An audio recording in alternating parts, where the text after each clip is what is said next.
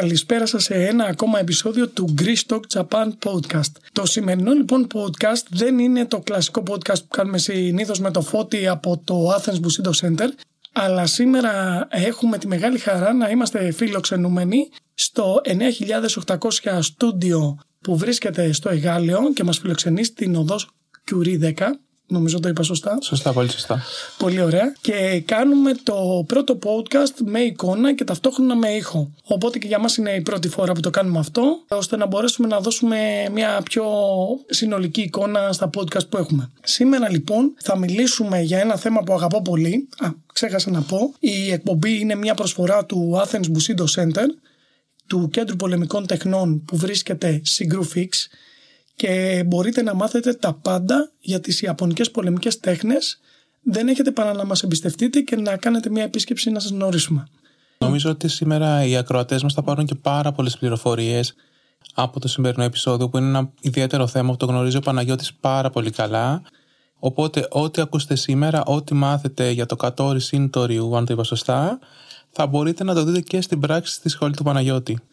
Σε ευχαριστώ πολύ Φώτη και σήμερα παρόλο που και για μας είναι η πρώτη φορά που το κάνουμε αυτό με εικόνα αισθάνομαι πάρα πολύ ωραία γιατί είναι ένα θέμα που το αγαπώ πολύ. Δηλαδή οι κλασικές πολεμικές τέχνες, δεν είπα παραδοσιακές αλλά κλασικές είναι κάτι που αγαπάω πάρα πολύ να μιλάω. Αφενός γιατί είναι κάτι που το κάνω πολλά χρόνια και μου αρέσει και αφετέρου γιατί είναι ένα θέμα που γενικά γύρει και την ε, φαντασία του κόσμου. Ξέρετε ταινίες, σαμουράι. Έχουμε μια εικόνα συγκεκριμένη για αυτό που λέμε κλασικές πολεμικές τέχνες και σήμερα θα μάθουμε πάρα πολλά πράγματα σχετικά με αυτό.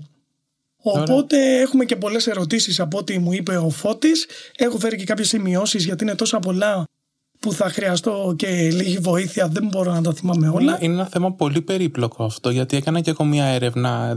Οι πολεμικές τέχνες σε καμία περίπτωση δεν είναι χώρος που ξέρω πολλά πράγματα, οπότε οι πληροφορίες είναι πιο πολύ από διάφασμα, από ψάξιμο στο ίντερνετ και έχει τόσα πολλά πράγματα το κατόρι μέσα, έχει τόσες πολλές διαφορετικές τέχνες, τεχνικές, δεν ξέρω καν αν η ορολογία που χρησιμοποιούν είναι σωστή, ώστε νομίζω ότι είναι εξωπραγματικό ένας άνθρωπος να μπορεί να τη συνδυάσει όλα αυτά τα πράγματα, μια σχόλη να συνδυάσει τόσες πολλές εκφάνσεις. Είναι ακριβώς νομίζω και το, το πιο σημαντικό κομμάτι της συνέντευξης που το έθεσε πάρα πολύ ωραία αυτό το πώς οι άνθρωποι το προσεγγίζουν αυτό σε πνευματικό επίπεδο και αν γίνεται, αν είναι εφικτό κτλ. Και αυτή είναι και η διαφορά με τις σύγχρονες πολεμικές τέχνες οι οποίες επιτοπλέστον εξειδικεύονται σε ένα συγκεκριμένο πράγμα. Αλλά θα τα πούμε στην πορεία μέσα από τις ερωτήσεις. Ωραία. Κάπου βρήκα τον όρο κοριού που έκαναν μια, έναν διαχωρισμό ανάμεσα στις κοριού και στις σύγχρονες πολεμικές τέχνες. Κοριού τι είναι ακριβώς; Με ασκούμενοι μάλλον των πολεμικών τεχνών δεν είναι τόσο πολύ εξοικειωμένοι με τον όρο. Αρχίζουμε και το ξεχνάμε επειδή έχει πει το ντο που ακούμε τζούντο, αϊκίντο, παλιά ήταν καράτε ντο και κόπηκε έγινε καράτε και δεν ακούμε τόσο πολύ το κορίου. Κορίου ουσιαστικά έχει συνδετικά δύο λέξεων, το κο που σημαίνει παλαιό στα Ιαπωνικά και το ρίου που σημαίνει σχολή. Επίσης, άμα κάποιος ξέρει Ιαπωνικά ή το γκουγκλάρει, ας πούμε, για να το δει λίγο, το ρίου, το ιδεόγραμμα που υπάρχει μέσα σε αυτό, δείχνει και ροή. Όπου μου θυμίζει κάτι του στυλ στην αρχαία ελληνική γραμματεία που λέει τα πάντα ρί, ξέρεις και μαθαίνεις, ας πούμε, ναι, ναι. μια συνεχή ροή. Και μου είχε κάνει πολύ μεγάλη εντύπωση όταν είχα δει την ετοιμολογία. Γενικά, δηλαδή, κορίου σημαίνει η παλαιά σχολή. Και μετά από κάποια χρόνια, ή μάλλον όχι μετά από κάποια χρόνια, τα τελευταία χρόνια, ακούγεται επίσης και ένας άλλος όρος που λέγεται κομπούντο, που σημαίνει παλιές πολεμικές τέχνες. Δηλαδή το κο πάλι είναι το παλαιό και το μπούντο είναι ο δρόμος των πολεμικών τεχνών, οπότε υπάρχει και αυτό. Αλλά το πιο επίσημο είναι το κορίου για τις παλαιές πολεμικές τέχνες. Οι παλέ πολεμικές τέχνες ποιες είναι, να μας πεις έτσι κάποιες κατηγορίες ή θα μας τα πεις πιο μετά; Θα το πω και πιο μετά, αλλά γενικά επειδή πλέον υπάρχει ένας διαχωρισμός των σπορ, λέμε ας πούμε σπορ. Ναι, το έχουμε συζητήσει και σε ναι, ναι, ναι, προηγούμενο, σε προηγούμενο ναι, ναι. podcast για να μην ε, αναφερθούμε εκτενέστερα. Είναι ας πούμε το kickbox, η πυγμαχία κτλ. Και κάποιες τέχνες οι οποίες τείνουν να γίνουν και είναι σπορ, όπως το judo, το καράτε, το taekwondo, οι οποίες είναι καινούριες και κάποιες άλλες οι οποίες είναι παραδοσιακές, να πω εγώ τώρα μία που την ξέρουν όλοι, ας πούμε, το ninjitsu. Είναι μια παραδοσιακή πολεμική τέχνη. Το aikido, αν και πιο σύγχρονη. Και μετά υπάρχουν οι κορίου οι οποίοι είναι οι πρόγονοι, να το θέσω έτσι, των σημερινών πολεμικών τεχνών. Δηλαδή από τη Σκορίου, μέσα από αυτές δημιουργήθηκαν οι πολεμικές τέχνες που έχουμε σήμερα. Αυτή είναι με σειρά παλαιότητας, να το πούμε. Μάλιστα, ναι. Είναι Κορίου, παραδοσιακές, Και σύγχρονες σύγχρονες και, πολεμικές και τέχνες σπόρ. πλέον. Έτσι. Εσένα η επαφή σου πώς έγινε σε αυτό, ποια ήταν η πρώτη σου επαφή με το συντοριού; Λοιπόν, η πρώτη μου επαφή. Η πρώτη μου επαφή λοιπόν είναι μια μακριά ιστορία. Ήταν στο πρώτο ταξίδι που είχα κάνει στην Ιαπωνία το 2004, όπου είχα πάει ω μαθητής σε ένα ντότζο για να κάνω aikido, όπου μια μέρα τελειώνει η προπόνηση και ως συνήθως καθάριζα το τατάμι και έκανα τις δουλειές που έπρεπε να γίνουν σαν ούτσιντέτσι εσόκλειστο, όπου μου λέει ένας μαθητής προχωρημένος, βγες γρήγορα από τη σχολή, επειδή έχει ένα μάθημα το οποίο εμείς δεν μπορούμε να το δούμε. Εγώ δεν ήξερα ότι στη σχολή γίνονται άλλα μαθήματα εκτός από Aikido. Εσύ είσαι πάει να κάνεις aikido. Ναι, τότε, ναι, μό- aikido. μόνο Aikido. Ούτε καν ήξερα κάτι. Δηλαδή, το, τα πράγματα που ήξερα για τις Ιαπωνικές πολεμικές τέχνες το 2004 ήταν τζούντο, καράτε, aikido και κέντο, ας πούμε. Κλασικά, που, ναι. δεν ήξερα. Δεν υπήρχε και το, και το YouTube το, τότε και θα το πω γιατί έχει σχέση με την ιστορία. Μου λέει αυτό το πράγμα ο μαθητής, βγαίνω εγώ έξω, κάθομαι απ' έξω, άκουγα φωνές μέσα, είχαν κλείσει τα παράθυρα, δεν, δεν φαινόταν τίποτα. Α, Ούτε από την πόρτα, ούτε από τον εξωτερικό περίβολο.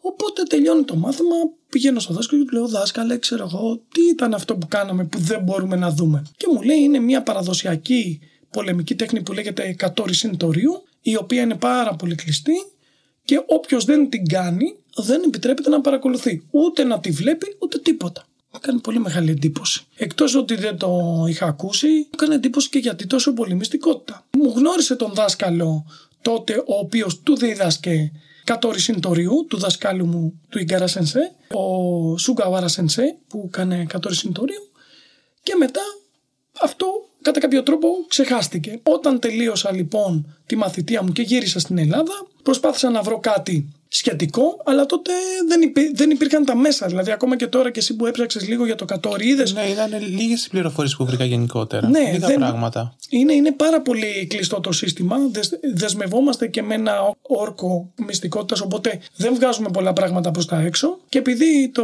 YouTube ήρθε δηλαδή το 2005-2006, όταν γύρισα από την Ιαπωνία το 2004 δεν είχα ούτε καν καμία επαφή. Αυτό ξεχάστηκε κατά κάποιον τρόπο και μετά όταν ε, άνοιξα την ε, σχολή μου το 2008 επανήλθα θέλοντας να βρω και κάτι άλλο να βάλω στη σχολή μου και έψαξα στο YouTube να δω μήπως βρω κάτι. Και τότε ουσιαστικά βρήκα το πολύ γνωστό ντοκιμαντέρ για όσους ξέρουν του BBC το The Way of the Warrior του 1983, ένα καταπληκτικό ντοκιμαντέρ και από τα λίγα που υπάρχουν και τόσο άρτια για το κατόρι συνητορίου το οποίο εξηγεί σε βάθος τι είναι το κατόρι συνητορίου. Εντάξει, το είχα βρει, είχαν περάσει και κάποια χρόνια και από τότε ξεκίνησε λίγο η αναζήτησή μου να δω πώς μπορώ να ξεκινήσω με το κατόρι συνητορίου. Δυστυχώς δεν ήταν τόσο εύκολος όσο έλπιζα ότι είναι, νομίζοντας ότι θα πάρω τηλέφωνο ή θα στείλω ένα email σε ένα δάσκαλο και θα μου πούνε ναι πολύ ωραία, αλλά να το κάνεις, σε θέλουμε για μαθητή. Οπότε πέρασαν τα χρόνια, έκανα αρκετές προσπάθειες κυρίως μέσω γραμμάτων και email με διάφορους δασκάλους και τελικά κατάφερα μετά από 10 χρόνια το 2014 Φαντάσου. ναι, ναι. Σε τέσσερα χρόνια προσπαθούσα, ας πούμε, να με δεχτεί κάποιος δάσκαλος. Είχα βρει δηλαδή μέσω ίντερνετ κάποιους δασκάλους Ισπανία, Ιταλία, Αγγλία κτλ. Και έστελνα γράμματα, αλλά δεν με δεχόντουσαν. Μου λέγανε, έλα να μείνεις, ας πούμε, στην Αγγλία και θα μάθεις. Δεν υπήρχε αυτό το έρχομαι σε προσκαλώ κτλ. Οπότε το 2014 τελικά βρήκα κάποιον δάσκαλο, ο οποίος δέχτηκε να με αναλάβει και θέλω να το πω είναι ο Eric Lowe Sensei, το οποίο του οφείλω πάρα πολλά στη ζωή μου. Σε ποια χώρα ήταν; Είναι στην Ολλανδία. Ολλανδία. Στην Ολλανδία δέχτηκε να με αναλάβει και μου άνοιξε αυτή τη μεγάλη πόρτα σε, σε μια πολιτιστική κουλτούρα, δεν θα το πω πολεμική τέχνη και θα το δούμε πιο κατω η οποία την έχω μέχρι και- και τώρα στη ζωή μου και αισθάνομαι πάρα πολύ χαρούμενος που έχω αυτή την τιμή ας πούμε να το, να το κάνω. Πήρα το ΚΕΠΑΝ δηλαδή το 2014 και μετά μου επιτρέπει και να ακολουθήσω τη σχολή. Πήρες το. Keppan. Θα μας πεις τι είναι αυτό; Ναι, θα το πω λίγο και πιο κάτω, Οκ. γιατί το έχω συνδέσει με κάτι άλλο. Ωραία, οπότε Ναι. το κρατάμε σαν Το keppan, εκκρεμότητα. το keppan είναι ένας όρκος που δίνουμε εμείς στο Katori Shinto-ryu. Όσοι θέλουν να το ακολουθήσουν και να εισαχθούν στη σχολή, δίνουν αυτόν τον όρκο. Χωρίς αυτόν τον όρκο δεν σε δέχονται. Είναι απαραίτητη προϋπόθεση. Μάλιστα. Αυτό είναι. Ωραία, επειδή νωρίτερα μας είπες την ετυμολογία της λέξης koryu, να μας πεις και την ετυμολογία, νομίζω είναι πολύ ενδιαφέρον γενικότερα να ακούμε ετυμολογίες λέξεων, επειδή στα Ιαπωνικά χρησιμοποιούν και τα ιδεογράμματα. Είναι πάρα πολύ ενδιαφέρον. Θέλει να μας πεις και το κατόρι συντορίου τι σημαίνει; Ναι, το κατόρι συντορίου. Ουσιαστικά όλη η λέξη, γιατί και εμείς κάνουμε συμπτύξεις, ε, λέμε κατόρι συντορίου και πάρα πολλοί λένε και κατόρι. Και ο δάσκαλός μας λέει να μην το λέμε έτσι και να το λέμε όπως σωστά είναι. Η ολική ονομασία λέγεται τένσιν σόντεν κατόρι συντορίου.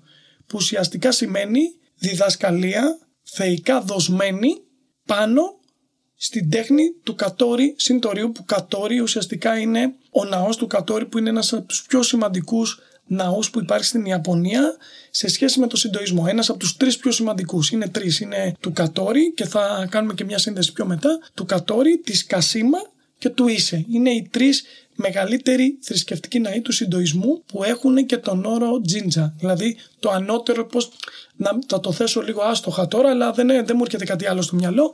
Είναι πώς λέμε εμείς Μητρόπολη, είναι ναι. μεγαλύτερα από εκκλησία. Ναι, ναι. Είναι κάτι τέτοιο. Δηλαδή, το σύντο που είναι μέσα mm. στο σύντο ρίου mm. αναφέρεται στο συντοισμό. Βέβαια, βέβαια, γιατί είναι άμεσα συνδεδεμένο με, το, με τη θρησκεία. Εκεί η θρησκευτική χρειά και θα το, θα το πούμε σε σχέση με το πώς ε, δημιουργήθηκε η σχολή και έγινε η μετάδοση. Α, αυτό είναι το επόμενο που θέλω να σε ρωτήσω τώρα. Πώς ξεκίνησε το κατόρι mm. ρίου, οπότε μου έδωσες την πάσα και νομίζω μπορείς να μας πεις και αυτό τώρα.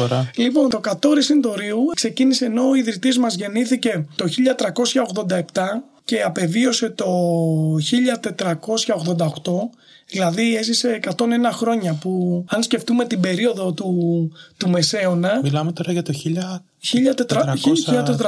1400 τόσο. Και έζησε μέχρι το... γεννήθηκε το 1300 και πέθανε το 1488. Οπότε ακόμα και για εκείνη την εποχή, δηλαδή 101 χρόνος... για σήμερα είναι. Ναι, είναι απίστευτο. Πόσο μάλλον τόσο παλιά.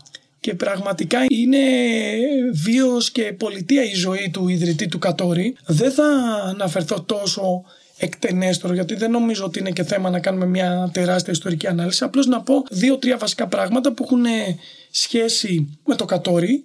Ο ιδρυτής λέγεται Ιζάσα Ιενάο και γεννήθηκε σε ένα χωριό που λέγεται Ιζάσα. Είναι, ξέρεις πώς λέμε εμείς, ας πούμε, ναι. είναι ο Καλαβρίτινο και είναι από τα Καλαβρίτα. Οπότε ο ιδρυτής μας γεννήθηκε στο Ιζάσα, σε ένα χωριό στην επαρχία Σιμόζα. Και μετά λίγο, λίγο μόλις μεγάλωσε, μεταφέρθηκε στο Κατόρι. Το Κατόρι είναι περιοχή της Τσίμπα, της επαρχίας της Τσίμπα. Είναι, είναι μια επαρχία βορειοανατολικά του Τόκιο, είναι στα περίχωρα του Τόκιο. Ναι, ναι.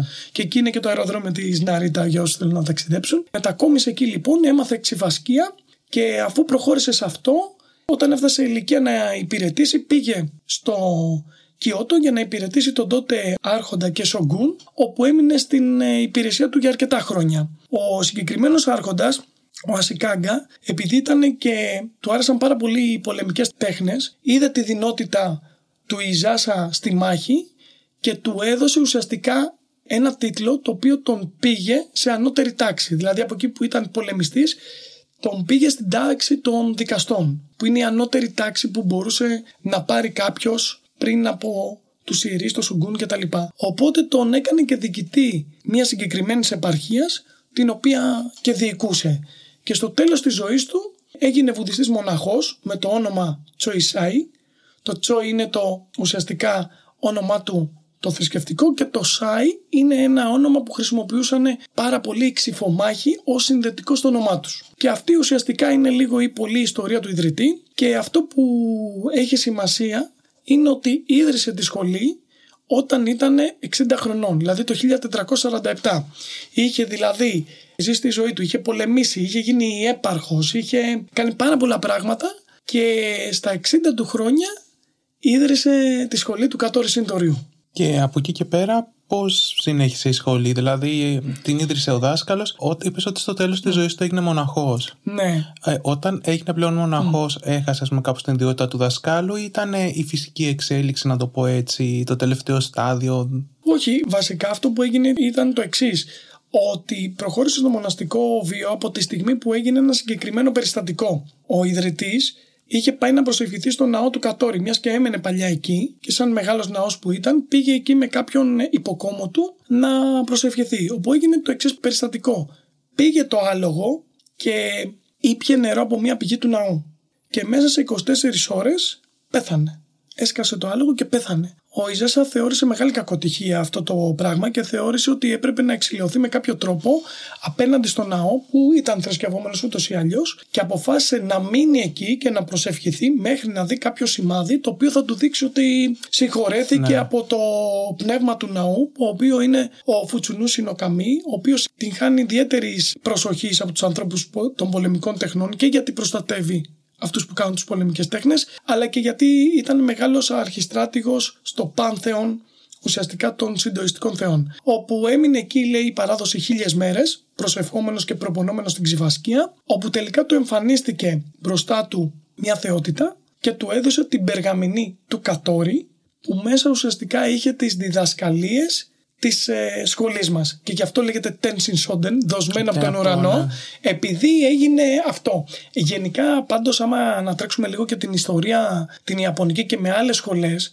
θα δούμε ότι ήθιστε αρκετοί ιδρυτές από σχολές να παρουσιάζουν τέτοια γεγονότα σαν επιφύτηση ή σαν, πώς λέμε εμείς, ένας Άγιος είδε ένα όραμα κτλ. ώστε να δικαιολογήσουν τη θεϊκή καταγωγή Ναι, της, της τέχνης τέχνης τους. τους. Ναι, και είτε πολλές φορές επικαλούντουσαν κάποιους πολύ σπουδαίους άντρες του παρελθόντος, είτε πολλές φορές δεν ξέρω αν το έχετε ακούσει κιόλας γενικά και στα άνιμη υπάρχει, έλεγαν ότι είδαν κάποιο τενγκούι.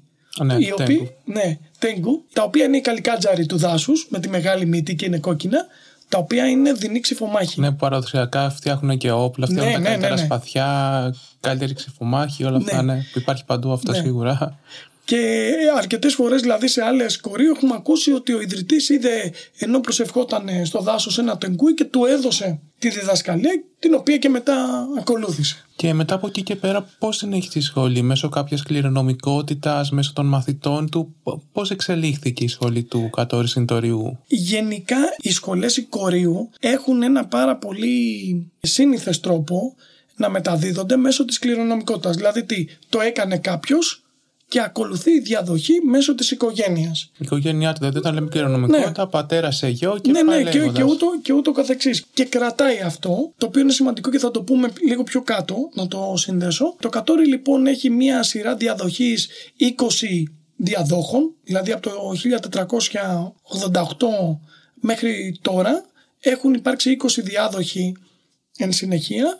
Είχαμε μία μικρή διακοπή στο 18ο διάδοχο που πέθανε πριν αφήσει διάδοχο σε μία μάχη. Σκοτώθηκε, δεν ναι, δεν προλάβαμε πρόλαβε. τέτοια. Σκοτώθηκε σε μάχη αυτός. Και είχε αναλάβει κάποιος αρχιεκπαιδευτής, κάποιος Σύχαν τη σχολή, δηλαδή Σύχαν είναι αρχιεκπαιδευτής, και κράτησε τη σχολή μέχρι ο επόμενος απόγονος που υπήρχε, δηλαδή ξάδερφος κτλ., να παντρευτεί και να αφήσει έναν ε, διάδοχο ώστε να μπορέσει να συνεχιστεί η σχολή. Αλλά γενικά για γύρω στα 400 χρόνια και παραπάνω είχαμε αδιάλειπτη διαδοχή. Οπότε ξέρουμε ότι η διδασκαλία ήταν ε, αδιάλειπτη και αυτό που μάθαινε ο πατέρας στο γιο έφτασε μέχρι και τώρα, το οποίο είναι και ένα πράγμα μοναδικό γιατί σκέφτεσαι ότι είναι παράδοση αιώνων κυριολεκτικά. Ναι, και πραγματικά δηλαδή είναι, δεν είναι ότι πήγε κάποιος μαθητής στα 10 του χρόνια, στα 15 και μπήκε στη σχολή. Το παιδί με το Ναι. που γεννήθηκε ουσιαστικά Ναι. μεγάλωνε μέσα στο, σε αυτό. Ε, μέσα σε αυτό. Και είναι και τρομερό επειδή το έχω δει και σε άλλες τέχνες το πόσο πολύ βαρύ φορτίο κουβαλάει κανείς όταν είναι σε μια τέτοια οικογένεια. Όχι μόνο παραδοσιακή για πολεμικές τέχνες. Δηλαδή το έχω ακούσει και από οικογένεια, ας πούμε, που έφτιαχναν ξύλινα έπιπλα. Οτιδήποτε, ναι. Ναι, Να όχι συνεχίσει την παράδοση. τα- την παράδοση. Γιατί, γιατί ξέρω εγώ, 150 χρόνια η οικογένειά μας φτιάχνει έπιπλα. Και είναι πολύ δύσκολο για ένα παιδί να το αποβάλει αυτό και να πει Όχι, θα γίνω δικηγόρος. Δεν θέλω να είμαι επιπλοποιός. Πράγμα που εμείς εδώ στην Ελλάδα, ας πούμε, δεν το. ούτε καν το συζητάμε. Όχι, θα ναι, κάνουμε υπάρχει ό,τι περίπτωση. θέλουμε. Ναι. Επανάσταση μπαϊράκι. Αυτό. Οπότε γενικότερα είναι η κόρη, όπως είπες και στην αρχή με τον όρκο, και αυτό είναι κάπως κλειστές, θα το λέγαμε, σαν πολεμικές τέχνες. Και γιατί έτσι είναι δύσκολο να μπει κάποιος μέσα; Λοιπόν, λέμε ότι είναι κλειστές πολεμικές τέχνες και εδώ κολλάει αυτό που λέγαμε πριν για την οικογενειοκρατία, για να το πω και σωστά. Δύο πράγματα με ρωτάνε διάφοροι φίλοι μου. Είτε κάνουμε τις ίδιες πολεμικές τέχνες, είτε, είτε όχι. Με ρωτάνε πώς θα αγοράσω ένα κατάνα, δηλαδή πόσο κάνει. Και το δεύτερο είναι, θέλω να πάω να μάθω αυτή την πολεμική τέχνη, θα στείλω ένα γράμμα, θα με δεχτούν, θα πληρώσω και θα μάθω. Είναι λάθος αυτό. Και θα εξηγήσω γιατί είναι λάθος, γιατί έχει σημασία να το καταλάβουμε και γενικά οι Ιάπωνες το έχουν, όπως λέγαμε και με την οικογένεια με τα έπιπλα. Αλλά πόσο μάλλον με τις παραδοσιακές πολεμικές τέχνες. Όταν λες, θέλω να πάω να μάθω μια πολεμική τέχνη, χ, όχι μια που είναι ευρύτερα γνωστή καράτε, Εντάξει. Καράτε, ναι, πας, ναι, ναι. αλλά και καράτε. Άμα θες να πας σε μια συγκεκριμένη οικογένεια, τάδε δασκάλου, δεν πας απλά εκεί και σε δέχονται. Και μου λένε όλοι, μα εντάξει, θα πληρώσω τα μαθήματα, αυτό δεν θα πάω δωρεάν. Και τους εξηγώ και τους λέω, αυτός ο άνθρωπος δεν σου μαθαίνει απλά μια τέχνη. Σου μαθαίνει μια παράδοση της οικογένειάς του. Ναι, και προφανώς δεν τον ενδιαφέρει να πάρει τα λεφτά από ένα Δεν- μαθήτη, τον ναι. ενδιαφέρει να διαδώσει την τέχνη. τέχνη του. Και μάλιστα είναι σαν να πούμε να έρθει κάποιος στο σπίτι σου και να πας εσύ να του δώσεις ξέρω εγώ το καριοφίλι της γιαγιάς σου ας πούμε που είναι από τον παππού σου από το 1821 δεν το κάνεις Όχι, ναι, όσα λεφτά για να σου δώσεις θα το δεν- κάνεις. ναι, δεν το κάνεις. Και όλοι μου λένε, μα γιατί δεν γίνεται αυτό και λέω γιατί πρέπει να καταλάβετε. Δες αυτό που θες να πας να μάθεις. Μπορεί να είναι τοξοβολία, δεν ξέρω, μπορεί να είναι μια σχολή με λόγχη. Πόσα χρόνια έχει διαδοχή; Αυτή η οικογένεια, 150-200 χρόνια, κάνει αυτό το πράγμα. Νομίζω ότι τους ενδιαφέρει ένας άνθρωπος από την Ελλάδα, ή από την Αμερική ή από τη, ξέρω εγώ από ποια χώρα. Θα πάει εκεί, γεια σας, ήρθα και εγώ θα σας δώσω 200 ή 1000 ευρώ και θέλω να μάθω τα μυστικά της οικογένειάς σας, γιατί περί αυτού πρόκειται. Δεν το κάνει. Οπότε γι' αυτό και είναι δύσκολο και γι' αυτό λέμε ότι είναι κλειστές και δεν είναι ανοιχτές. Πρέπει να αποδείξεις με κάποιον τρόπο ή να έχεις κάποιον να σε συστήσει. Πολύ σημαντικό πράγμα. Δηλαδή στην Ιαπωνία ξέρεις ότι όλοι πάνε με εγγυητή. σύστηση. Ναι, ναι. Σύσταση. Σύσταση και σπίτι να θες να νοικιάσεις χωρίς εγγυητή δεν, δεν σε παίρνει κανένας. Οπότε με αυτόν τον τρόπο πρέπει να καταλαβαίνουμε εμείς οι δυτικοί, ακόμα και στο σούσι, ας πούμε, κάποιος μπορεί να θέλει να πάει να μάθει σούσι σε ένα, σε ένα, σε ένα δάσκαλο. Δεν είναι απλά στέλνεις mail και πας. Όχι.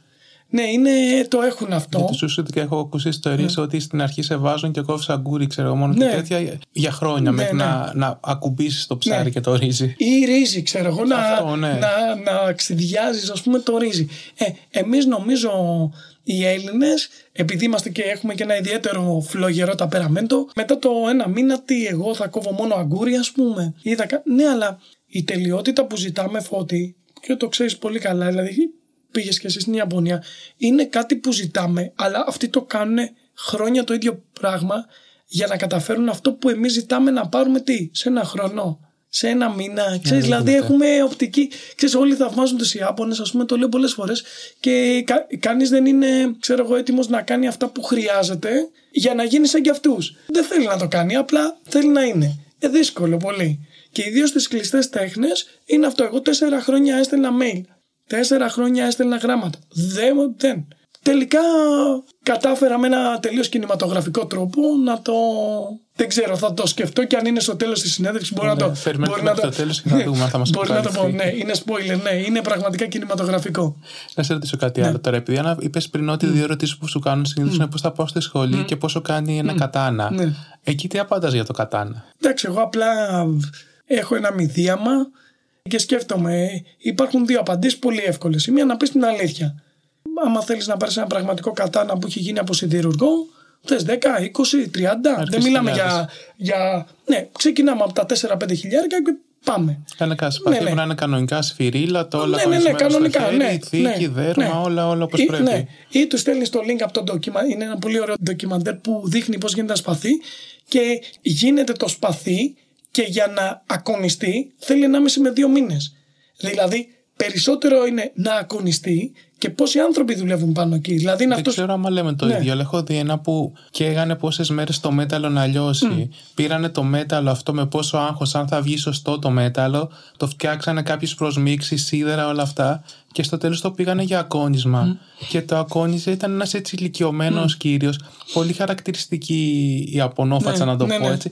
Και με μια πέτρα στο Ναι, χέρι, σιγά, ναι, σιγά, ναι. σιγά, σιγά. Ναι, ναι, είναι, είναι τρομερό. Και είναι, σε αυτό το ντοκιμαντέρ είναι πολύ ωραίο. Δεν θυμάμαι τον τίτλο τώρα να το πω. Πόσοι άνθρωποι δουλεύουν. Γιατί βλέπεις το σπαθί και εστιάζει σε αυτό. Αλλά ένα σπαθί, να το πω έτσι χοντρά, δεν ισχύει, αλλά χωρίς τη λαβή του είναι άχρηστο. Φαντάσου να, να μην έχεις μια καλή λαβή και να σου σπάσει και να σου φύγει το ξύφος κάτω. Δηλαδή αυτός που φτιάχνει τη λαβή, αυτός που φτιάχνει τη θήκη, αυτός που φτιάχνει την ε, τσούμπα, το χειροφυλακτήρα. Ακόμα είναι, και είναι, και δε- εκείνο το- ναι. μια σφίνα που μπαίνει μικρή, Ναι, πώς το λέγεται με, αυτή μέσα με για να κούγκι. κρατάει, ναι. Με κούγκι. Είναι, όλα είναι σημαντικά. Δηλαδή, φαντάσου τώρα, δουλεύουν 10 άνθρωποι και θέλεις, ας πούμε, να πάρεις ένα πράγμα με 500 ευρώ, δεν γίνεται. Εντάξει, υπάρχουν εταιρείες που είναι χιτήρια, ναι. όντως πολύ Χιτό, καλό ατσάμι. Ναι, ναι με, με, όχι με 300, με 500, με 1000 ευρώ παίρνεις ένα κατάνα από μια βιομηχανία αρκετά καλό και το έχεις σπίτι σου, αν θες να σου διακοσμεί τον τοίχο. Πράγμα που για μένα δεν χρειάζεται καν. Αλλά τέλος πάντων. Αλλά άμα θέλεις ένα πραγματικό κατάνα, έτσι είναι. Μιλάμε για μερικές ναι, χιλιάδες. Ναι. ναι, πραγματικά. Και το, το βλέπεις δηλαδή και για να το κλείσω και από τον τρόπο, άμα σου δώσουν ένα, δηλαδή μια φορά μου δώσαν ένα να πιάσω, μου δώσανε μέχρι και ειδικό πανί για να πιάσω τη λαβή. Από το κατάνα που η λαβή δεν είναι μεταλλό, ναι. που, που δεν συζητάμε όταν το κρατάς να το δεις, δεν, δεν το φέρνεις κοντά στο στόμα σου, να μην είναι τα χνότα σου πάνω στο μετάλλο και τέτοια. Δεν μου το δώσανε στο χέρι να το πιάσω. Μου δώσανε πανί, έπιασα το πανί και μετά έπιασα το ξύφος και μετά το είδα. Και αυτό δείχνει, δηλαδή αν το δεις αυτό, καταλαβαίνεις ότι είναι κατάκριση. Δεν σου δίνει ναι, ναι, ναι. τον πίνακα του Πικάσο, του πιάσεις με τα χέρια. Είναι κάτι τέτοιο. Όπω διάβαζα στο ίντερνετ, κάπου βρήκα τον όρο μυστικές τέχνες ή κάπως έτσι. Και νομίζω έχει να κάνει σε σχέση με αυτό που μου είπες και εσύ λίγο νωρίτερα, ότι στην αρχή δεν σας άφηναν ούτε να δείτε μέσα. Πώς συνδυάζονται αυτά τα πράγματα στο σημερινό κόσμο; Δηλαδή, έναν κόσμο που η πληροφορία διαδίδεται πανεύκολα μέσα από το ίντερνετ, υπάρχει το YouTube, υπάρχουν πολλά site.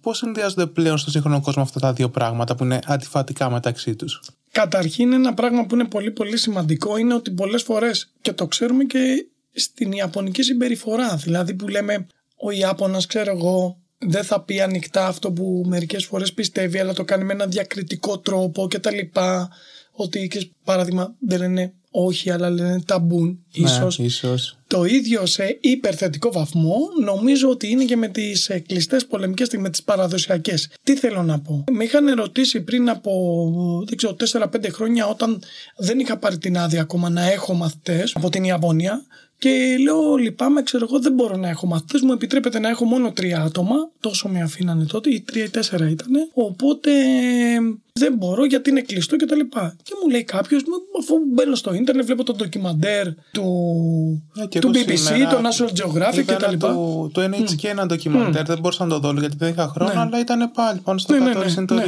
Ναι. Και γυρνάνε και, και μου λέει, αφού μπορώ να δω τα κάτα, μπορώ να δω τα πάντα αυτά τα δείχνει. Και λέω, αυτό που βλέπετε δεν είναι αυτό που είναι. Τι σημαίνει αυτό. Γενικά, και αυτό έχει τις ρίζες του πάρα πολύ παλιά στην Ιαπωνία. Το πώς κρύβανε τα πράγματα. Δηλαδή, τι σημαίνει αυτό. Βλέπετε ένα κάτα, αφήστε που έχουμε γίνει όλοι οι YouTube Warriors, Πάει ο άλλος, βλέπει πέντε βίντεο, ας πούμε. Και έχει άποψη. Ε, ναι, ναι, ναι, έχει άποψη. Εκτός αυτού, εντάξει, το να έχεις άποψη δεν είναι επικίνδυνο για τον εαυτό σου. Το κακό είναι ότι βλέπουν πέντε βίντεο, όχι στο κατόρι και γενικά η Άιντο και σε άλλες τέχνες. Πάει ο άλλος, παίρνει ένα σπαθί από το Amazon, πάει στο σπίτι του, το τραβάει, τραυματίζεται. Και καλά να το κάνει μόνος του, μην χτυπήσει και κανέναν άλλον. Το θέμα είναι ότι στα κάτα που, που υπάρχουν στο YouTube, για παράδειγμα, του κατόρι συντορίου και στα κάτα που μαθαίνεις αρχικά όταν πηγαίνεις, αυτό που μαθαίνεις έχει από πίσω μια μυστική σημασία. Όπου και να το αντιγράψει κάποιος ακριβώς όπως είναι, εάν δεν σου πούνε τι σημαίνουν οι κινήσεις, εσύ τα βλέπεις ένα-ένα επίθεση, μπλοκ. Επίθεση, μπλοκ. Αυτό φαίνεται στο βίντεο, αυτό βλέπεις και κάνεις. Όταν μαθαίνεις το κάτω.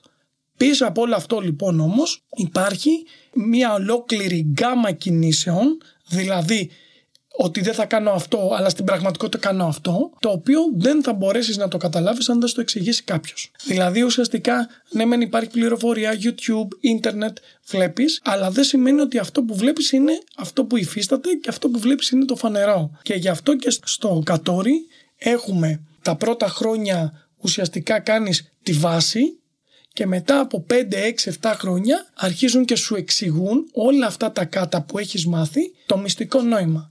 Οπότε και έχεις δείξει μια δέσμευση για να έχεις κάτι τόσα χρόνια. Τόσα χρόνια βέβαια. Ναι, ναι, ναι. Δεν είναι ότι είχα ένα εξάμεινο. Ναι, ναι, ναι, ένα εξάμεινο. Έμαθα και δύο κάτα. Γιατί υπάρχουν και αυτοί οι άνθρωποι, οι συλλέκτες κάτα τους, λέω εγώ. Κοντέ πάνε, ξέρω εγώ, κάνουν λίγο. Ξέρω εγώ, μια σχολή. Κάνουν λίγο κέντο, λίγο κασίμα, καράτε, λίγο. Κάτι άλλο, ναι, ναι, ναι, μαζεύουν από όλα και είναι συλλέκτες κάτα και ουσιαστικά δεν ξέρουν τίποτα. Και αυτό είναι το ένα κομμάτι. Δηλαδή ότι δεν.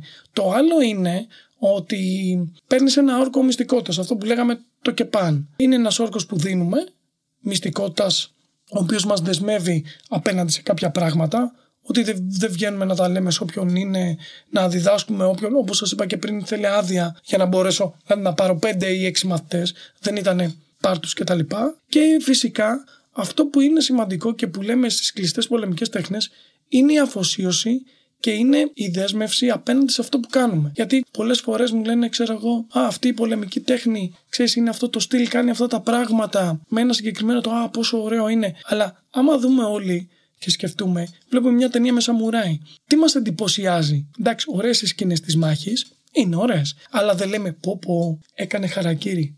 Πω πω έμεινε μέχρι τέλος πιστός στον Άρχοντα. Δηλαδή αυτή η δέσμευση μας ελκύει πιο πολύ από τους σαμουράι.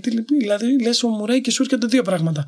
Ένα κατάνα και, μια, ένα, ναι, ναι, και ένα αφοσιωμένο άνθρωπο εκεί μέχρι, μέχρι τελευταία δρανίδα στο αίμα είναι στο Άρχοντά του. Αυτό είναι οι παραδοσιακές τέχνες και γι' αυτό είναι κλειστές. Δηλαδή θέλουν μια δέσμευση και μια αφοσίωση η οποία πλέον στην εποχή μας δεν πουλάει. Δηλαδή δεν είναι. Είναι ωραίο να το βλέπεις στην ταινία, όπως λέγαμε και πριν με το Σούσι, αλλά ναι. κανείς δεν θέλει να κάτσει να αφιερώσει πέντε χρόνια. Α πούμε, στο Aikido που κάνω, αρκετές φορές με ρωτάνε σε πόσα χρόνια θα πάρουν μαύρη ζώνη, νομίζοντα ότι τελειώσει η τέχνη. Αλλά θα σας το πω και πιο κάτω. Έτσι, έτσι είναι οι κλειστές πολεμικές τέχνες. Γι' αυτό δεν μπορείς να τις μάθεις μέσα από το ίντερνετ ή μέσα από το YouTube ή κάνοντα και τώρα με τον κορονοϊό που, λέμε, που λέγανε κάποια παιδιά γιατί δεν κάνουμε ξέρω εγώ, μαθήματα διαδικτυακά. διαδικτυακά. Γιατί πρέπει να είμαι εκεί.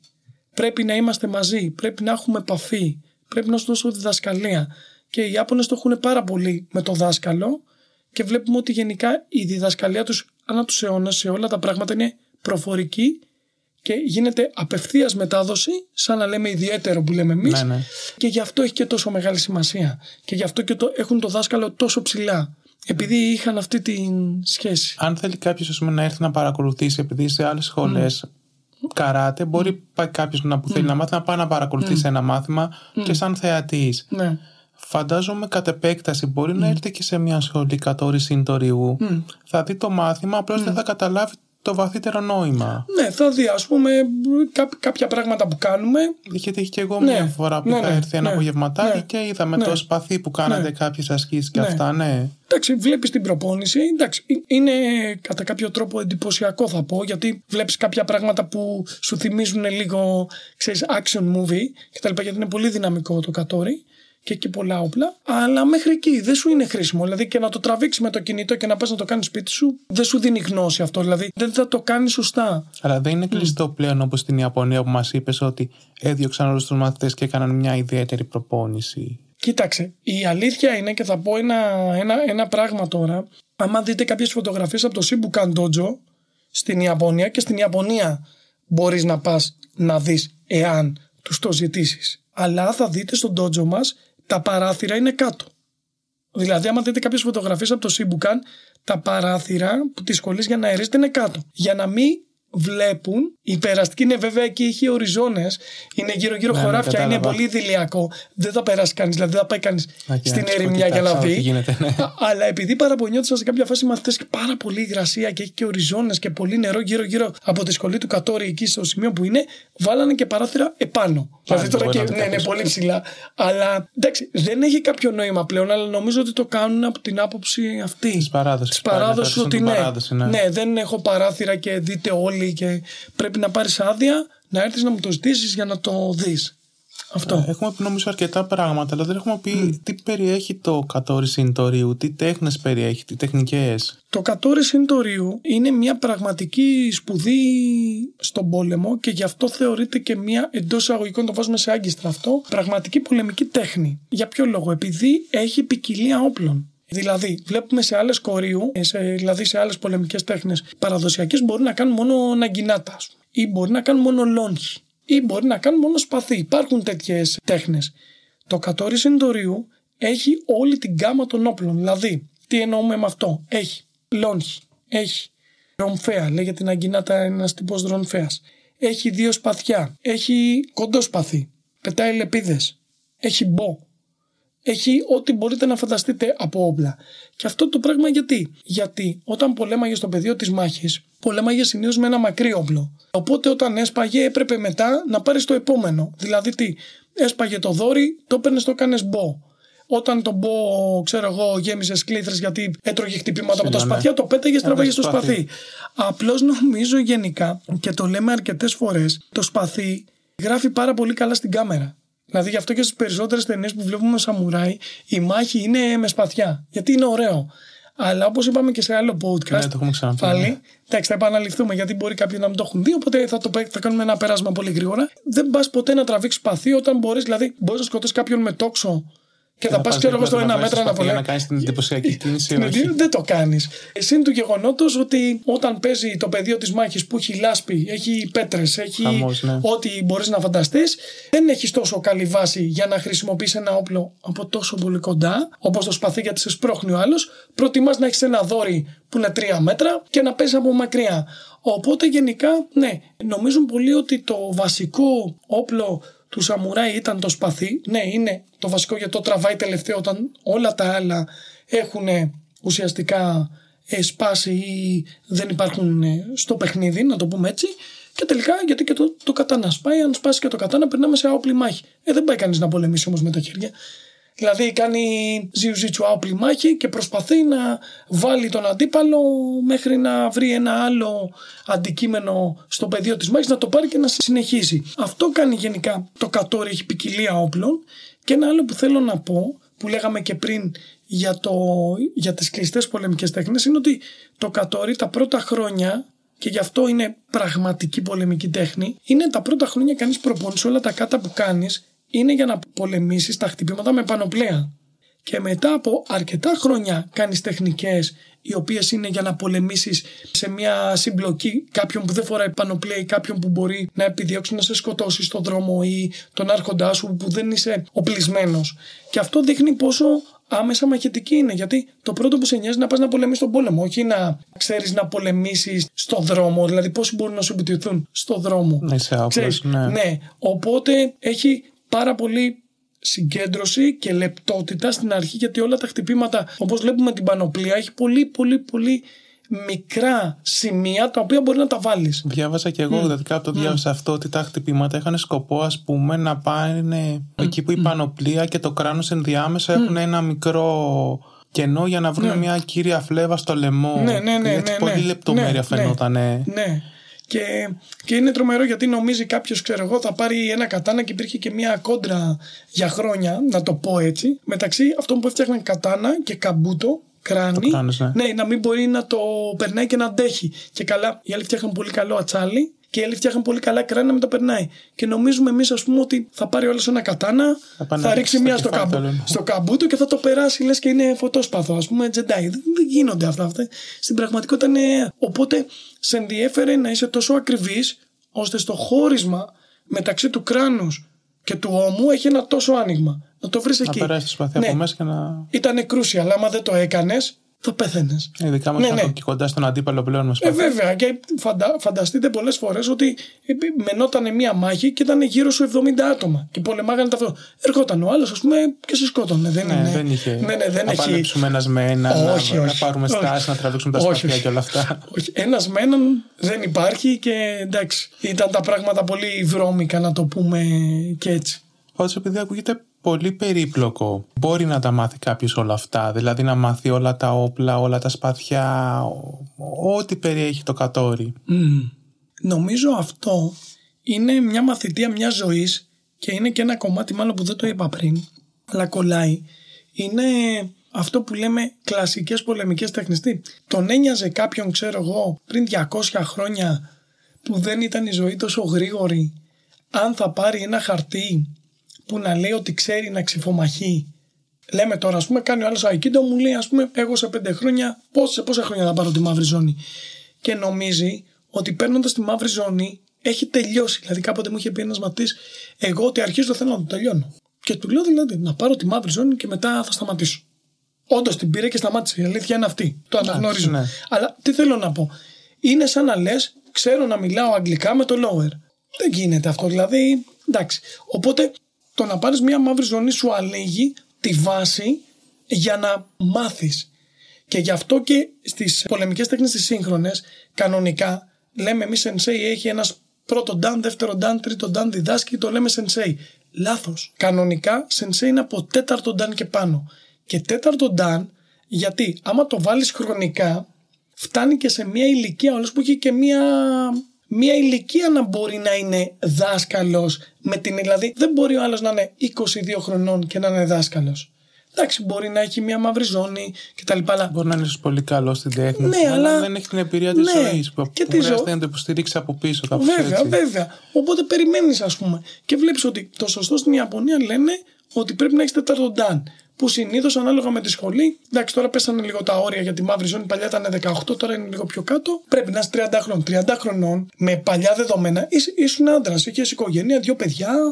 Εντάξει. Οπότε αυτό που λέγαμε πριν έχει να κάνει με τη μαθητεία μιας ζωής. Θέλεις μια ζωή για να μάθεις το κατόρι. Και νομίζω κάθε τέχνη που μάθεις, ένας γιατρός τελειώνει το πανεπιστήμιο. Και σου λέει: Άλλο είμαι 45 χρονών, κάνω ειδικότητα και ακόμα μαθαίνω. Δηλαδή αυτός πήγε στα 21 και βγήκε ορθοπαιδικός χειρούργο και τέλος. Προφανώς. Ξέρεις, ναι. τι Και- γίνεται. έτσι. Οπότε καμιά φορά δεν ξέρω αν πρέπει να το λέω αυτός στου άνθρωπου γιατί λίγο έτσι απογοητεύονται. Αλλά δεν πρέπει να το βλέπεις έτσι. Δηλαδή λες, πάω, κάνω κατόρι ή ό,τι πράγμα κάνω στη ζωή μου, πάω, μαθαίνω ταγκό. Και το μαθαίνω μια ζωή γιατί μου αρέσει και το κάνω. Και πραγματικά θέλει μια ζωή.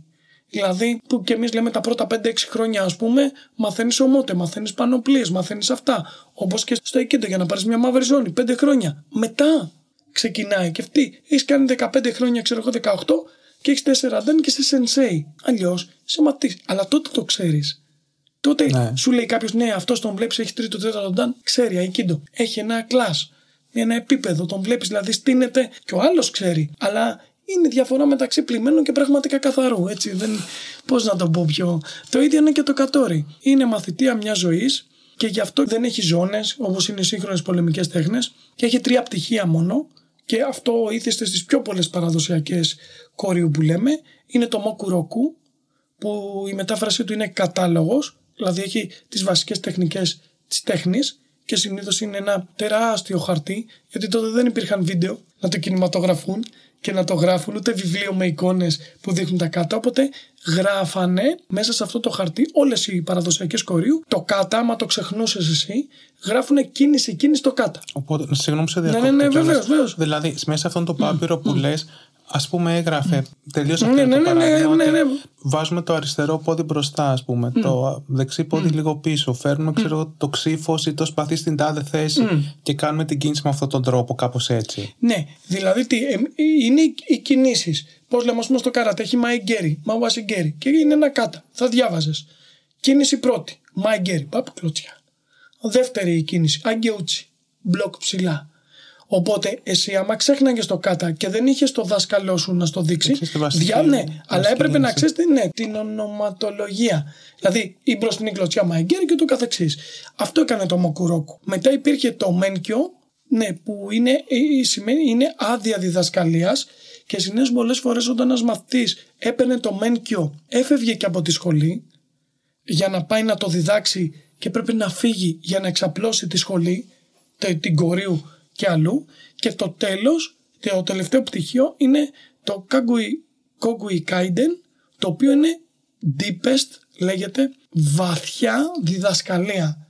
Μυστικές τεχνικές και πολύ βαθιά διδασκαλία. Την οποία συνήθως είχαν άνθρωποι πολύ κοντά στην οικογένεια, συγγενείς, ξαδέρφια, ξέρεις, δηλαδή ελάχιστοι μη κοντά μπορούσαν να πάρουν αυτό και ήταν νομίζω και ο τρόπος με τον οποίο προστάτευαν και την οικογένεια γιατί υπήρχαν και αντα, α- ανταγωνισμοί, δολοφονίες και τα λοιπά ώστε να ξέρουν κάποιες τεχνικές οι οποίες ξέρεις θα τους ε, προστάτευαν να το πω Μου θύμισες Έτσι. τώρα κάτι που βλέπουμε πάλι σε ταινίες κάποιες φορές. Που είναι κάπου μέσα στον τότσο κρυμμένο ένα μυστικό σκρόλ, ας πούμε, που έχουν πρόσβαση μόνο οι μοιημένοι.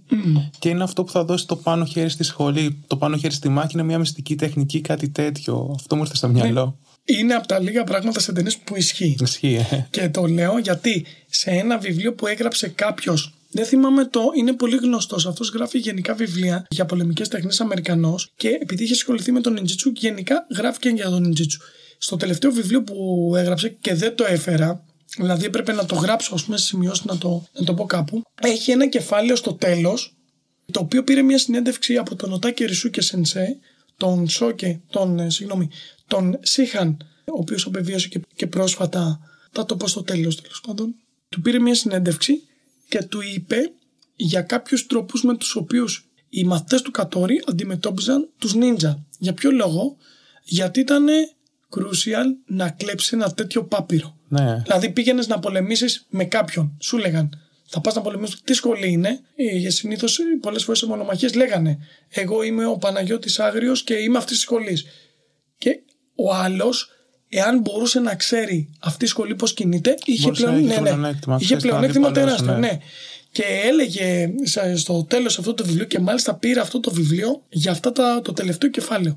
Έλεγε ο Τέκεν Sensei με ποιους τρόπους αντιμετώπιζαν τους νίντζα και τι τρόπους χρησιμοποιούσαν οι νίντζα για να κλέψουν αυτό το πάπυρο. Ναι. Το οποίο θα σας πω ένα, δηλαδή από τα πολλά ήταν λίγο αστείο αυτό, αλλά λέμε εξής. Ωρεοποιούμε κάποια πράγματα. Ξέρεις, 30 νίντζα πάνε σε ένα σπίτι, βγαίνει ο σαμουράι, πολεμάει κτλ. Ναι. Να κλέψουν. Όχι. Πηγαίνεις στο σπίτι την ώρα που κοιμούνται όλοι και πετάς μέσα δύο φίδια. Απλά πράγματα. Χαλάει το μύθο. Συνέβαινε. Τελείωσε. Ναι, δεν θα πήγαινε ο Νίντζα. Σου λέω ένα παράδειγμα από τα πολλά. Εντάξει, έχει Ναι. άλλα καταπληκτικά. Δηλαδή, λες πώς το σκέφτεται. Πήγαινε ο άλλος, ρίχνει ένα φίδι μέσα στο σπίτι, εσύ κοιμάσαι, νιώθεις ένα φίδι, τι κάνεις, τρέχεις έξω. Ο άλλος θέλει, δεν θέλει. Πέντε λεπτά θέλει να το κλέψει. Αν ξέρει που είναι. Όπως ένα άλλο θα πω και αυτό και τελειώνουμε, είναι ότι μαθαίνανε μια συγκεκριμένη μυρωδιά να την αναγνωρίζουν οι σαμουράι, η οποία μυρωδιά αυτή παράγεται από ένα μανιτάρι που το τρίβουν, το οποίο αυτό κάνει μια σκόνη που όταν έχει υγρασία στην Ιαπωνία την πέταγαν και έκανε ομίχλη. Πώς λέμε καπνογόνο. Ναι. Ωραία. Αντί να, επειδή δεν υπήρχαν καπνογόνο, φτιάχναν αυτή τη σκόνη από αυτό το μανιτάρι, την πετάγανε στον αέρα και επειδή υπήρχε η, η υγρασία σε μεγάλο βαθμό, κόλλαγε και δεν μπορούσες να δεις πάνω από, ξέρω εγώ, 4 μέτρα. Οπότε λέει, Δάσου. όταν το μυρί έπρεπε να ξέρουν να Πώς μυρί- μυρίζει για να καταλάβουν Ναι. ότι έχει έρθει εχθρός. ναι. Οπότε λέει με το που το μυρίζανε στο δάσος αυτό κατευθείαν πριν το δουν Ξέρω ότι τραβάνε είναι και ναι, εχθροί, ναι. Είναι εντάξει, είναι, Εντυπωσιακό. γι, γι' αυτό λέμε είναι τέχνη του πολέμου. Ναι, τελείως. Πραγματικά δηλαδή, όντως. Ναι.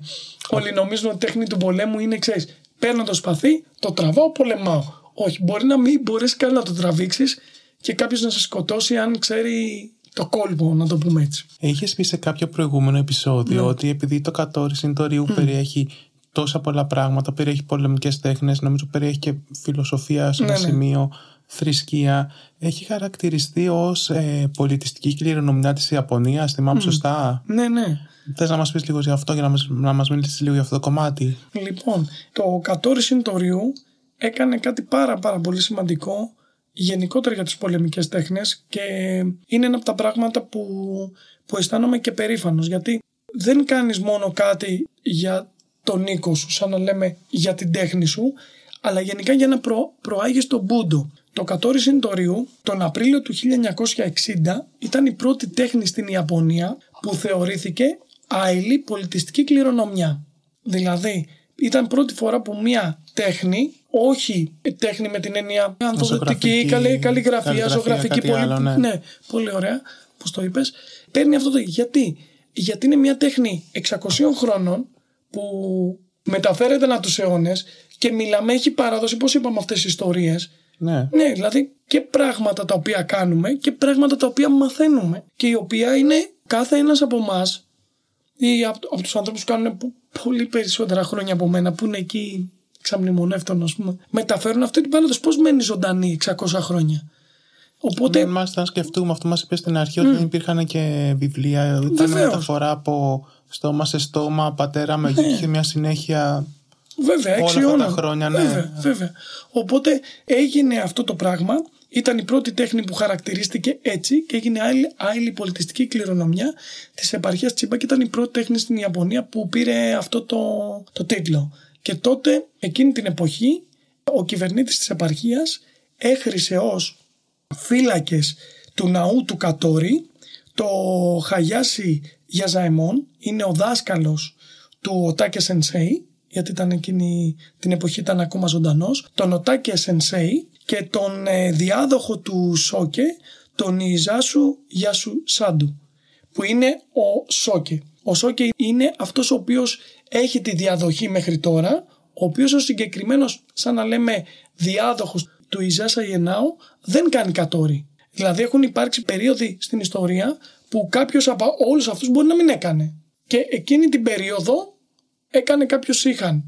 Ή Να. κα- ο γιος του. Ναι, ή ναι. μπορεί να μην έκανε ο ίδιος, αλλά να μάθαινε ο γιος του. Οπότε ο συγκεκριμένος τώρα που είναι ο Σόκε, ο διάδοχος μας, είχε αφήσει την διαχείριση και την επέκταση της κληρονομιάς του Κατόρι στον Οτάκη Ρισούκε Σενσέι.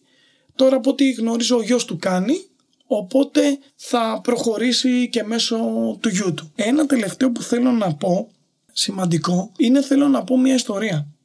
Σκεφτόμουν αν θα την πω, δεν θα την πω, θέλω να την πω. Πριν πεις την ιστορία, επειδή ανέφερε κάποια ονόματα, Mm. θέλει να μας πεις και κάποιους άλλους ίσως διάσημους ξυφομάχους που να έχουν περάσει από τη σχολή όλους αυτούς τους αιώνες. Ναι, Ξέρω έναν στάδιο Ναι, που ναι, θα πεις, ναι. το, μισά- το μουσάσι. Ναι, και είναι και πολλοί που δεν το ξέρουν αυτό, αλλά υπάρχουν δεκάδες πολύ γνωστοί ξυφομάχοι που, δηλαδή, α- άμα κάνετε μία, ένα search στο Google και γράψετε 100 συντορίου, έχει κατάλογο ολόκληρο. Εγώ δεν θα κάτσω να παριθμίσω δεκάδες και Δεκάδες ονόματα. άτομα, Θα, ναι. θα πω δύο-τρία άτομα, νομίζω τρεις είναι... Κάποιους από τους πιο Ναι, ναι, σημαντικούς κατά τη ναι. γνώμη σου. Λοιπόν, ο πρώτος είναι ο Τσουκαχάρα Μπόκουντεν, ο οποίος είναι και ο ιδρυτής της Κασίμα Συντορίου. Δηλαδή, αν κοιτάξετε και στο βιβλίο που έχει βγάλει ο Τάκε Ρισούκε Σενσέι, έχει ένα πίνακα, ο οποίος δείχνει από τους μαθητές του Ιζάσα Ιενάου ποιοι κάνανε άλλη σχολή ξυφασκίας. Και θα δούμε ότι πολλά συστήματα τα οποία ξέρουμε έχουν βγει από μαθητές του Κατόρι Συντορίου. Οπότε ήταν μαθητές Ναι. του Κατόρι και συνέχισαν και το εξέλιξαν κάπως διαφορετικά και, εγκαταλείπησαν σχολές ναι, δικές ναι, τους. ναι. Αλλά πάρα πολλές σχολές, παραδοσιακές και πολύ δυνατές σχολές της Ιαπωνίας στην Ξυφασκή και σε άλλα όπλα πιο μεμονωμένα που λέγαμε πριν, γιατί το Κατόρι έχει αυτή την πλειάδα όπλων που χρησιμοποιεί, ήταν μαθητές της Κατόρι.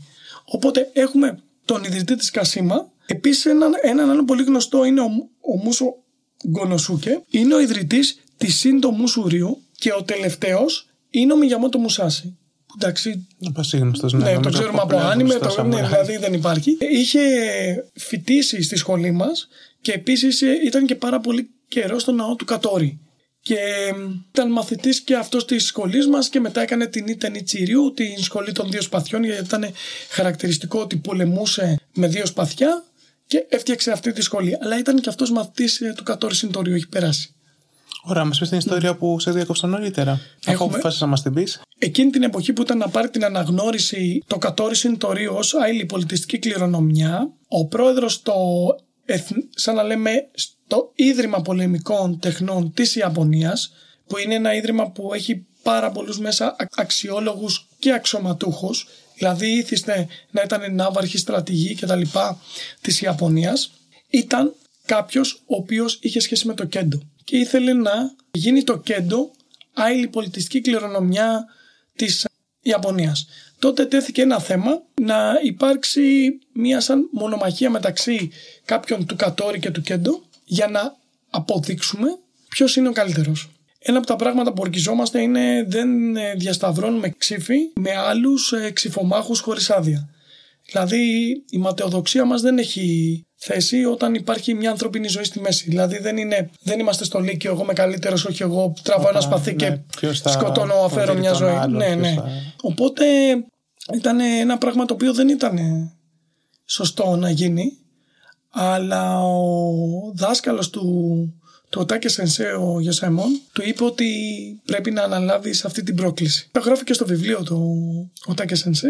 Ένιωσε πάρα πολύ μεγάλο βάρος τόσων αιώνων πάνω του, όλοι αυτοί οι άνθρωποι που πέρασαν, να, να στηριχτούν πάνω του για να αποδείξει αν η σχολή είναι καλύτερη ή όχι. Άρχισε να προπονείται μέρα, μέρα και νύχτα για, να, για αυτή τη μονομαχία και φυσικά ο καθένας τα έπαιζε ο- με τον τρόπο με τον οποίο μαχόταν. Δηλαδή ο αθλητής του, αθλητής να πω, ο ασκούμενος του κέντρο θα ερχόταν με, με την πανοπλία του κέντρο και αυτός του κατόρι θα έκανε με τη στολή του κατόρι που είναι ένα απλό γκί. Οπότε ο, ο Τάκια Σενσέι έδωσε όλη του, όλη του την ψυχή να φτιάξει ένα μπο, ε, συγγνώμη λάθος έκανα, ένα μποκέν πιο λεπτό από τα άλλα και να κάνει προπόνηση μία μοναδική κίνηση, ένα τσκι συγκεκριμένο, για να μπορέσει να τρυπήσει αυτό το θώρακα.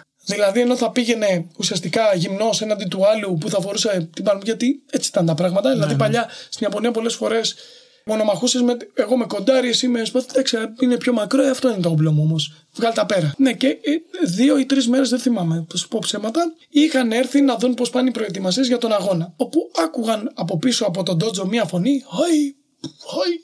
Και πάνε από πίσω να δουν τι προετοιμασία έκανε ο Τάκε Σενσέ. Όπου βλέπουν ένα θώρακα, κέντο, τρυπημένο και έκανε προπόνηση έναν άλλον. Όπου όταν ήρθαν να τον δουν, εκείνη τη στιγμή έκανε πολύ δυνατό κοιάι και τρύπησε το θώρακα με ξύλινο σπαθί. Με ξύλινο. Τότε πηγαίνει ο Γενικός Γραμματέας και του λέει, αυτόν που ήταν με το κέντρο, του λέει: Νομίζω ότι δεν αξίζει να χάσουμε μια ζωή για μια τέτοια διαφωνία.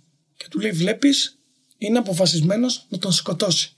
Δηλαδή έχει τέτοια θέληση που περνάει ένα ντο, μια, πανο, μια πανοπλία, εντάξει, ξύλινη του κέντρο, δεν είναι με ξύλινο σπαθί. Του λέει: Νομίζω ότι πρέπει να το σκεφτούμε καλύτερα Τελικά η μονομαχία δεν έγινε μετά από αυτό το περιστατικό και έτσι το κατόρι συντορίου έγινε άλλη πολιτιστική κληρονομιά της επαρχίας Τσίμπα. Και νομίζω ότι αυτό δείχνει πολλά και από τις δύο πλευρές. Ναι, ναι, και από ναι. την αποφασιστικότητα του ανθρώπου να υπερασπιστεί κάτι το οποίο αγαπάει μόλι του την καρδιά και από την άλλη να βλέπουμε κάποιος που υποτίθεται ότι αγαπάει κάτι μόλι του την καρδιά και πάνω σε αυτό βάζει τη ματαιοδοξία του. Δηλαδή δεν είναι σωστό. Και από τέτοιες ιστορίες ε, έχουμε αρκετές στο κατόρι και αυτό είναι που με κάνει να νιώθω ωραία που το κάνω. Δηλαδή δεν έχουμε γενικά αυτή τη ματαιοδοξία. Εμείς είμαστε καλύτεροι από τους άλλους. Εμείς κάνουμε αυτό, οι άλλοι κάνουν το άλλο. Ναι, δεν έχει σημασία. Όχι, όχι, δεν, δεν χρειάζεται. Ο καθένας κάνει αυτό που, που αγαπάει με τον καλύτερο δυνατό τρόπο και η ζωή θα δείξει τελικά ποιος είναι ο καλύτερος. Αυτό είναι που κάνει το κατόρι ναι. συντορίου τόσο μοναδικό. Υπάρχει και κάτι ακόμα. Εντάξει, εγώ νομίζω ότι αυτό που κάνει μοναδικό το κατόρι είναι και ο όρκος που είναι κάτι που δεν υπάρχει σε άλλες τέχνες. Δηλαδή και παράδειγμα οι άλλες γραμμές που γιατί κατόρι συντορίου υπάρχουν και άλλες γραμμές, δηλαδή και άλλοι δάσκαλοι που κάνουν, μόνο η γραμμή του Οτάκη Ρησού και Σενσέι παίρνει και παν. Οι άλλες γραμμές δεν παίρνουν. Το οποίο για μένα είναι, δεν μπορώ να σκεφτώ κάτι τόσο παραδοσιακό χωρίς να παίρνεις όρκο. Δεν ξέρω, να το φέρω λίγο στο μυαλό μου πιο δυτικά με τον υπότη. Τι έκανε ο υπότης, τον έχριζε, έδινε όρκο στο, στο, στο, βασιλιά, στο, στο βασιλιά. στο δεν, δεν πήγαινε ο υπότη να πολεμήσει έτσι χήμα. Δεν ήταν μισθοφόρος.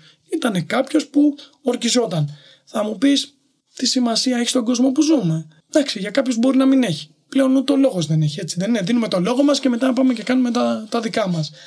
Αλλά για κάποιον που μπορεί να πιστεύει σε αυτό, δηλαδή να είναι λίγο πιο ρομαντικός και να πιστεύει ότι εντάξει, υπάρχει αξιοπρέπεια, υπάρχει τιμή, όταν λέμε κάτι να το κάνουμε, νομίζω ότι για αυτούς τους ανθρώπους υπάρχει ένα λιμάνι.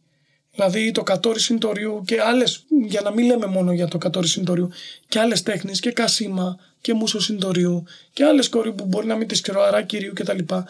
Είναι για κάποιους ανθρώπους που ναι, θέλω να δεσμευτώ γιατί πιστεύω ότι αξίζει να δεσμεύεσαι. Και νομίζω ότι μπορεί στην παρούσα φάση αυτό να είναι με μια τέχνη, αλλά αυτό συμβαίνει και με τους ανθρώπους. Δεσμεύεσαι και όταν παντρεύεσαι έναν άνθρωπο και όταν κάνεις μια βαθιά φιλία, δεσμεύεσαι. Ε, αυτά δεν μπορούμε πλέον και γι' αυτό δυσανασχετούμε όταν ακούμε ότι α, τόσα χρόνια θα κάνει ή δεν ρωτάς πόσα χρόνια είσαι φίλος με το φώτι, είσαι φίλος με το φώτι. Είτε είσαι δύο, είτε είσαι δέκα, είτε είσαι δεκαπέντε. Αν αισθάνεσαι αυτή τη δέσμευση με τον άλλον, είστε μαζί. Ναι. Και τελειώνει. Και νομίζω αυτό, αυτό μου αρέσει εμένα πολύ στο κατόρι και είναι και σαν οικογένεια πολύ. Δηλαδή, έχω γνωρίσει ανθρώπους που είναι, ξέρω εγώ, Ισπανία, Ιταλία και θα δει, θα μου πούνε Α, άμα θα έρθεις, έλα να μείνεις σπίτι μου. Αυτό που λέμε brother in arms. Ξέρεις, εγώ θα σε αυτό, θα σε βγάλω έξω, θα αυτό. Θα... Δηλαδή είμαστε σαν οικογένεια. Αυτό λείπει. Και είσαι πιο οικογένεια με ανθρώπους που είναι τους έχεις δει πέντε φορές στη ζωή σου. Άρα με, παρά, ναι, με το γείτονά σου, ας πούμε, που δεν μιλάς γιατί. Ξέρω. Θέλω να παρατηρήσω εδώ πάνω σε αυτό που λέει ο Παναγιώτης, mm. ότι στον Ντότζ έχει κάποιες φωτογραφίες στον τοίχο. Mm. Και όποτε βλέπω αυτές τις φωτογραφίες, σου βγάζουν αυτό το συνέστημα. Δηλαδή, χωρίς να τους ξέρεις mm. τους ανθρώπους που είναι πάνω, χωρίς να ξέρεις ποιοι είναι αυτοί. Φαίνεται ότι είναι άνθρωποι που είναι χαρούμενοι που είναι όλοι μαζί. Πώς να το πω. Ναι, Φαίνεται ναι. ότι έχουν κάτι κοινό και βγάζει κάτι πολύ θετικό μόνο βλέποντας μια φωτογραφία χωρίς να γνωρίσει τους ανθρώπους από πίσω. Ναι, ναι, είναι, είναι κάθε φορά που βρισκόμαστε, που όπω το είπες πολύ όμορφα, είναι σαν γιορτή.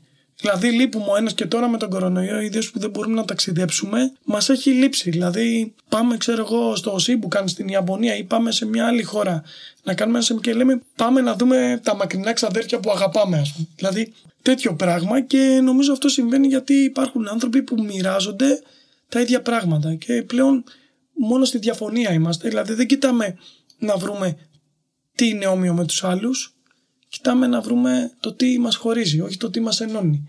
Ε, αυτό στο κατόρι και σε άλλες νομίζω υπάρχει. υπάρχει και γι' αυτό μας αρέσει. Δηλαδή είναι και ένα από τα κομμάτια που δεν βλέπει κάποιος. Που λέει Α, παραδοσιακή πολεμική τέχνη, σαμουράι, δεν ξέρω, ξέρεις, φαντάζεται στο μυαλό του και τελικά τα ουσιώδη, τα πιο ανθρώπινα είναι αυτά που δεν φαίνονται.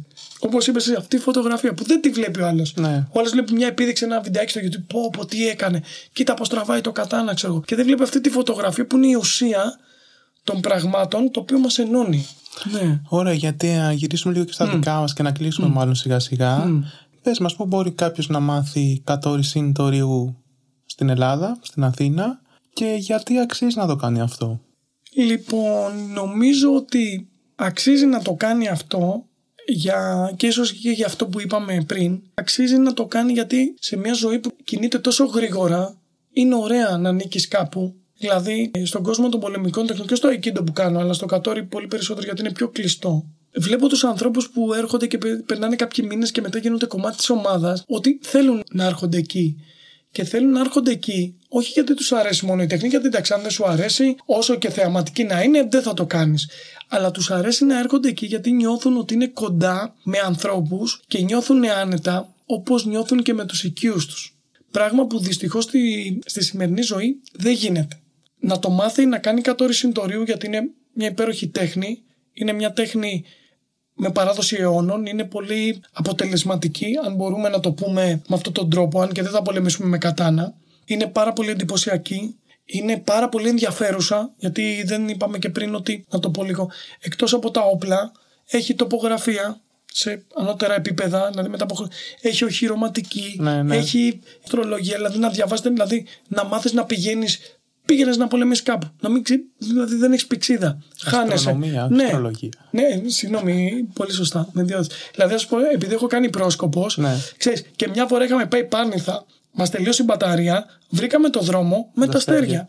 Και ήταν κάτι που είχα μάθει στους προσκόπους. Εντάξει, κάποιος θα πει, ναι, αλλά εμείς δεν είμαστε και τίποτα περιπατητές αξιώσεων. Είτε νύχτωσε, δεν είχε φώτα, παιδιά. Αγχωθήκαμε και μέχρι να δούμε τα φώτα του καζίνου, Ξέρεις ναι, τις ναι, ναι, είχαμε λίγο θορυβηθεί.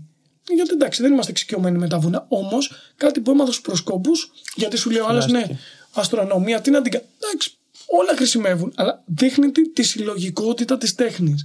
Οπότε νομίζω ότι πέρα από όλο αυτό το πολιτιστικό κομμάτι και, το, και την παράδοση, είναι καλό, κάνει καλό στην ψυχή. Δηλαδή κάνει καλό, δηλαδή δίνει, δίνει ένα πάτημα σε ανθρώπους που ίσως να μην βρίσκουν ρε παιδί μου κάποια πράγματα που θα θέλανε τόσο δυνατά σε κάποιες αξίες στη ζωή που ζούμε, να το βρουν μέσα από μια πολεμική τέχνη. Δηλαδή την ενότητα, το ότι είμαστε όλοι μαζί, το ότι είμαστε αφοσιωμένοι, το ότι φροντίζουμε ένας τον άλλον, προσέχουμε όταν κάνουμε προπόνηση κτλ. Είναι πράγματα που μας λείπουν. Στην Ελλάδα είμαστε η μοναδική σχολή που έχουμε κατόρυση τορίου από τη γραμμή του Οτάκη Ρησού και Σενσέι, που είναι απευθείας που λέμε με το ΚΕΠΑΝ και τα λοιπά. Υπάρχουν και άλλες γραμμές. Το πρώτο ιδρυτή ναι, ναι, ναι, ναι. Μέχρι... ναι, μέχρι τώρα είμαστε ακολουθούμε αυτή τη γραμμή πιστά. Υπάρχουν και άλλες γραμμές του Κατόρι Συντορίου, αλλά δεν έχουν το ΚΕΠΑΝ και εγώ όπως είπα και πριν δεν μπορώ να, να θεωρήσω κάτι παραδοσιακό χωρίς τη δέσμευση. Δηλαδή δεν είναι πάω και απλά το κάνω γιατί πληρώνω. Εγώ έτσι το θεωρώ. Δηλαδή, εφόσον δεν υπάρχει δέσμευση, θεωρώ ότι μπορεί να έρθει κάποιος σαν να έρθει να κάνει μια, δύο μαθήματα καράτε ή δύο μαθήματα κέντο και να, να φύγει επειδή δεν του ναι. αρέσει. Οπότε ακολουθούμε αυτή τη γραμμή. Τα μαθήματα γίνονται στο Athens Bushido Center που βρίσκεται στο Fix του Σαμπουτσάρι 11 κάθε Δευτέρα και Τετάρτη. Μπορείτε να έρθετε να δείτε ένα μάθημα, να δείτε ποιοι είμαστε, να μας γνωρίσετε. Αν Σας αρέσει. Ναι. Συγγνώμη, σε διακόπτω. Ναι. Υπάρχει στις πληροφορίες βέβαια, αλλά θες να μας δώσεις ναι. και ένα τηλέφωνο. Ναι, ναι. Μήπως θέλει να επικοινωνήσει κάποιος μαζί σου; Βεβαίως, βεβαίως. Ε, μπορείτε να καλέσετε φυσικά στο κινητό 6973 381917 που είναι το τηλέφωνό μου και είμαι υπεύθυνος για το τμήμα. Αυτά. Και ευελπιστούμε σύντομα να μπορέσουμε να πάμε πάλι στην Ιαπωνία και θέλω κλείνοντας τη συνέντευξη αυτή να την αφιερώσω στο δάσκαλό μας τον Οτάκη Ρισούκε Σενσέι που αποβίωσε τον Ιούνιο τι όπως έγραψα και στο email που έστειλα στην Ιαπωνία δεν είναι ότι θεωρούταν ένας από τους μεγαλύτερους ξυφομάχους εν ζωή. Εντάξει, όλο, όλο, όλα τεχνικά τα κοιτάμε. Αυτό που ήταν και όσοι τον είχα γνωρίσει και θεωρώ πάρα πολύ τυχερό τον εαυτό που πρόλαβα και τον, το βίντεο που έβλεπα σαν πως είναι ένα παιδί βλέπει τον Μπελέ και περιμένει να τον δει από κοντά Ναι, και ναι. εγώ είδα αυτό το βίντεο και μετά από 15 χρόνια τον γνώρισα από κοντά και τα λοιπά και με δίδαξε είναι ότι ήταν ένας πραγματικός gentleman ήταν ένας κύριος ευγενέστατος και είχε, ήταν σαν πατέρας για όλους μας. Είχε πάντα κάτι καλό να πει και πάντα ήταν εκεί ακόμα και στην ηλικία των 96 χρονών. Κάθε μέρα ερχόταν στην προπόνηση και κάθε μέρα ήταν εκεί για μας. Και αυτό είναι κάτι, αυτή η αφο- αφοσίωση είναι πάρα πολύ σπάνια. Ήταν από 16 χρονών μέχρι 96, 80 χρόνια 80 χρόνια. κάθε εκεί. μέρα στη σχολή.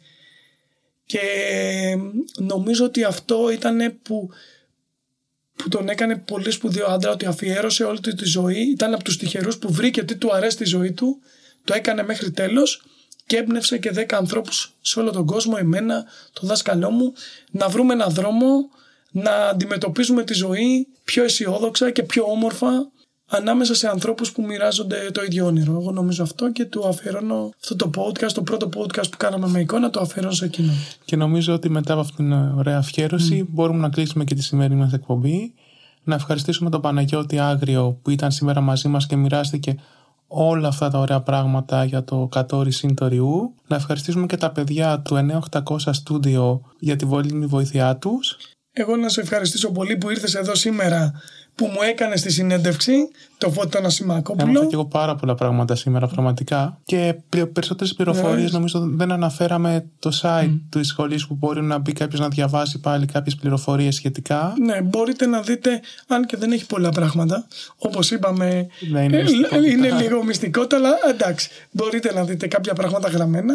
Είναι το www.katori.gr Μπορείτε να μπείτε και να δείτε διάφορα πράγματα εκεί και φυσικά να έρθετε να μπορείτε να περάσετε από τη σχολή και να γνωριστούμε και να μιλήσουμε προσωπικά για ό,τι απορία έχετε. Όλες οι πληροφορίες για τη σχολή του Παναγιώτη θα υπάρχουν στην περιγραφή του podcast και του βίντεο στο YouTube που θα ανέβει. Και εδώ να σας αποχαιρετήσουμε και να ανανεώσουμε το ραντεβού μας για το επόμενο επεισόδιο του Grease Talk Japan.